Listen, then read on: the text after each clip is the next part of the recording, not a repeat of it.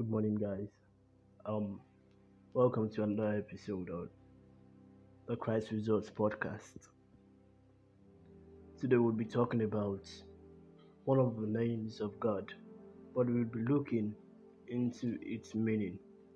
But before that, let's take a short prayer. Lord in heaven, we thank you for the grace you have given us. Bible says, "For of your fullness have received grace for grace." We thank you for engrafting us into yourself. Lord, be thou exalted in Jesus' name. We pray that as we get insight into your word, the spirit of knowledge and revelation and wisdom be upon us that we might have a revelation of your word to the end of our edification and perfection in Jesus' name. Amen. So, today we'll be talking about one of the names of God, and the name is Jehovah Tsidkenu. Jehovah Tsidkenu. But let me give you a backstory. If you were like me, if you had a childhood like mine, you would have grown up seeing a religious childhood at least. You'd have grown up seeing um, calendars, quote and unquote, with um, several names of God. Several names of God. Some have, um, some of them are Jehovah, Roy, Elohim, El Shaddai, the all sufficient God, Jehovah Rapha, the great healer. So, so many wonderful names. But the problem was, at that point in time, we did not understand them. Even till now, many of us do not understand how those names come to be and the essence or the weight of those names. You see, those names were given, or those names were given to God because some men of old, some men of faith, saw God's faithfulness in that particular respect. So they just took that attribute and um, attributed a name to it. For instance, um, Jehovah El Shaddai, a name given to God by Abraham, which means the all sufficient God, when he was on Moriah about to sacrifice Isaac.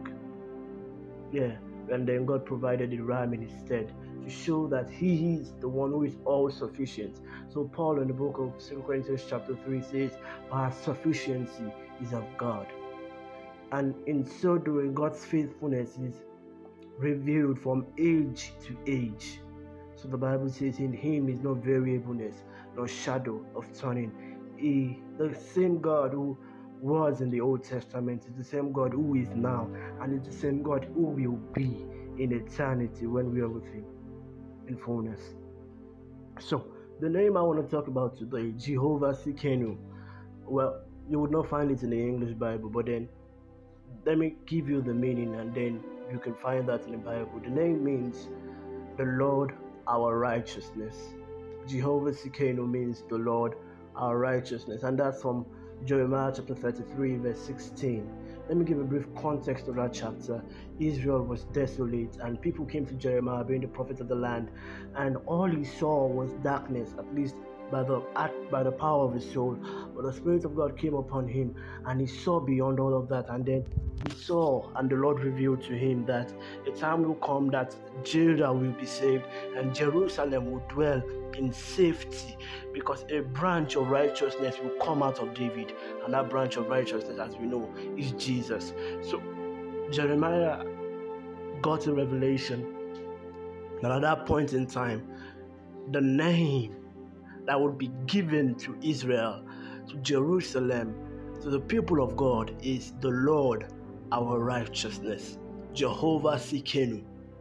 You see, one of the many problems that people have with the Bible is because they think God was angry in the Old Testament. When it came to the New Testament, he became a different personality. So they try and try to reconcile the wrath of God that they see in the Old Testament and the love of God which they see in the New Testament. And they are like, well, He's God, He's sovereign, so He can do anything He wants to do. He can act any way He wants to act. He's free, He has liberty. That is true. But God is also righteous. What does it mean by God is like? What do I mean by God is righteous? It means that God abides by his own standards. If he sets a rule, he doesn't flout it. But let's pause there. Let's pause there.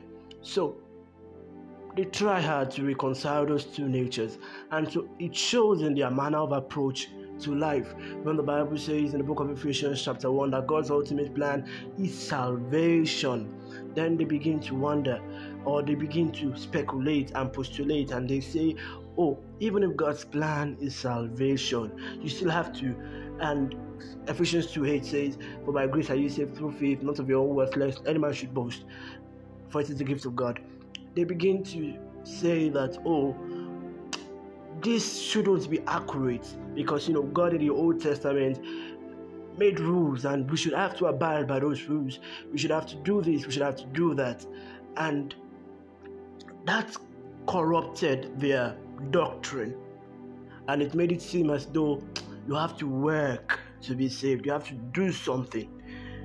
After receiving Christ, after believing on Christ, you have to do something. Some will say, Oh, you have to stop touching sisters. No, you must not shake a sister. If you shake a sister, that's a sin. Some would say, Oh, you have to stop wearing trousers as a sister. If you wear trousers as a sister, you are going to hell because the Bible says in Deuteronomy that a man should not wear that which pertains to a woman, and a woman should not wear that which pertains to a man. A blindsided opinion of the Most High God. But the problem there is the scripture has to be interpreted through the lens of Christ, like we learned in the past in the previous episode. Scripture has to be interpreted with the lens of Christ. So the book of Hebrews, chapter 1, says, God at sundry times and in various manners revealed himself to the prophets. But in these last days, he revealed himself through his Son. What in heaven's name does that mean? It's quite basic. At different points in history, to the prophets, God revealed himself. Sometimes he revealed himself as the one who is all sufficient. Sometimes he revealed himself as the judge of all. Sometimes he reveals himself as the husband Sometimes he reveals himself as the husbandman. Sometimes he reveals himself as a consuming fire, which, by the way, doesn't mean that he kills his enemies and destroys all our enemies and all that. But then, all of those attributes, all of those realities are combined in Christ.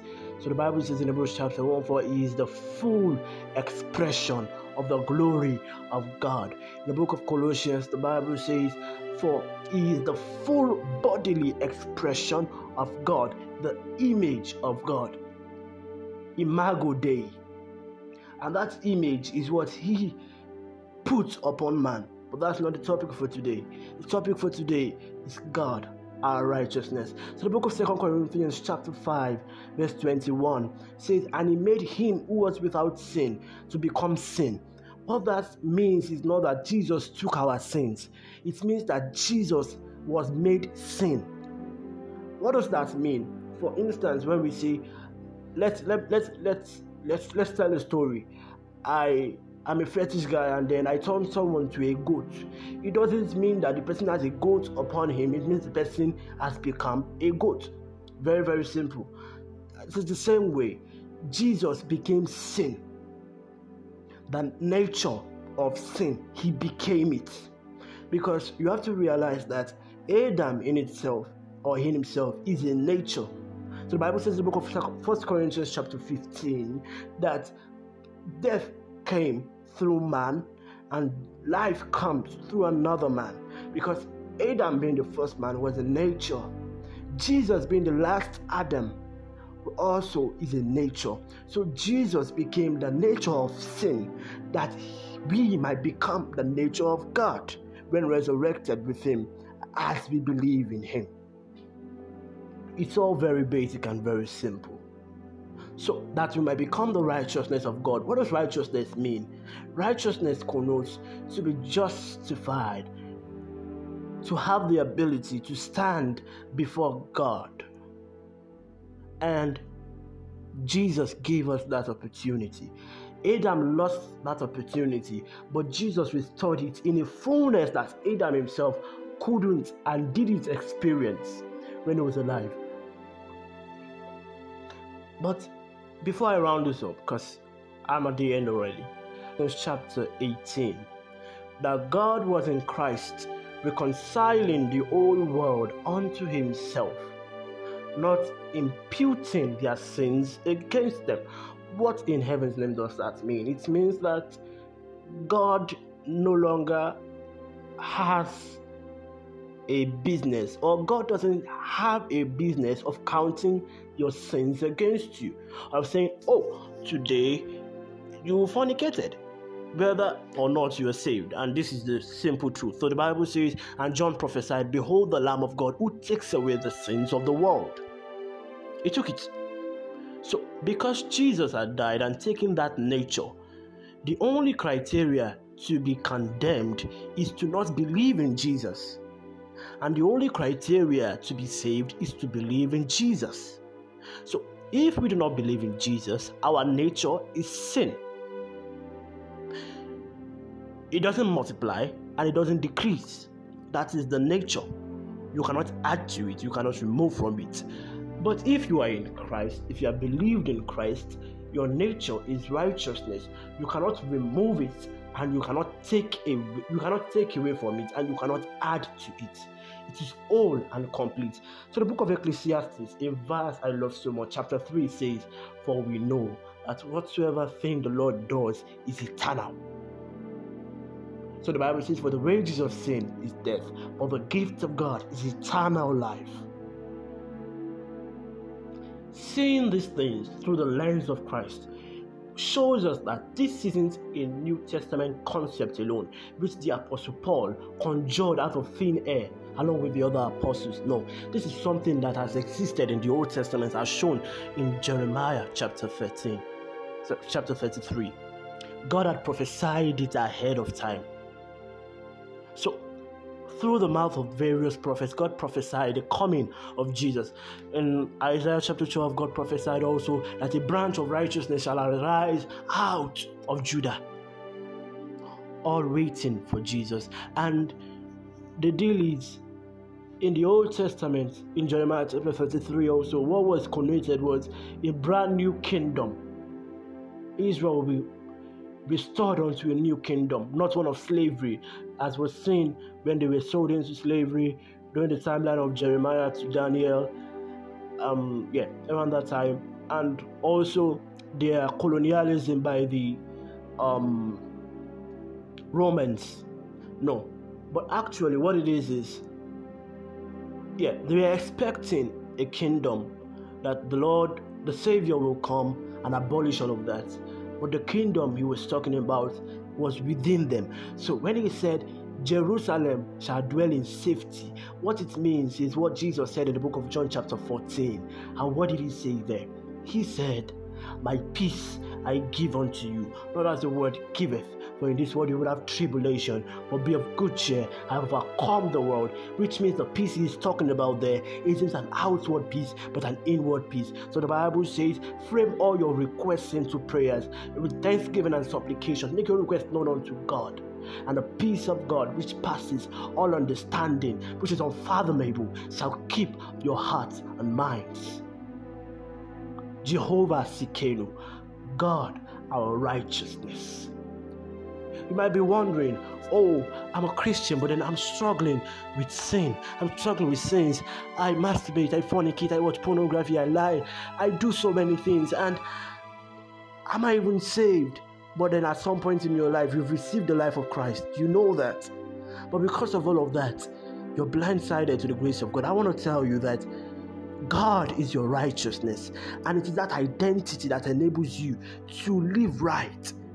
Bible calls something in the book of Philippians the fruits of righteousness. Those fruits come as a result of your new nature. So rest in that fact. Don't add to it, don't remove from it. Rest in the fact that you're righteous. If you are here and if you're listening to me and you're not saved, the challenge is you still have the nature of sin. But that nature can be removed if you believe in Christ. Therefore, if any man be in Christ, he is a new creature. Why? The old nature is removed from him. Adam's nature. He now has a nature of righteousness because Jesus was made sin for him. And on this point, I round up. Let's take a short prayer. If you've listened and you've not received the life of Christ, I'd just like you to take this prayer Lord, I believe that you rose from the dead, and I believe that you were sent from God. In Jesus' name we've prayed. Yeah, it is actually that simple, and you're saved. If you're here and then you're battling with addiction, secret sins, and all of that, just take this prayer Lord, help me to see myself as you see me. That's a very cogent prayer. You see, the issue with Job was Job kept looking upon his problem rather than looking at God. So when God came, God gave him a fresh perspective. Because Job was someone who was self righteous always depending on the amount of sacrifices he could make. But yet, what did God see him as? God didn't see him as self righteous. God saw him as a man he could trust because God sees the full scope. In Jesus' name we've prayed. Lord in heaven, we bless you for this grace to fellowship, to listen to your word, to be edified, and to grow more in knowledge of you.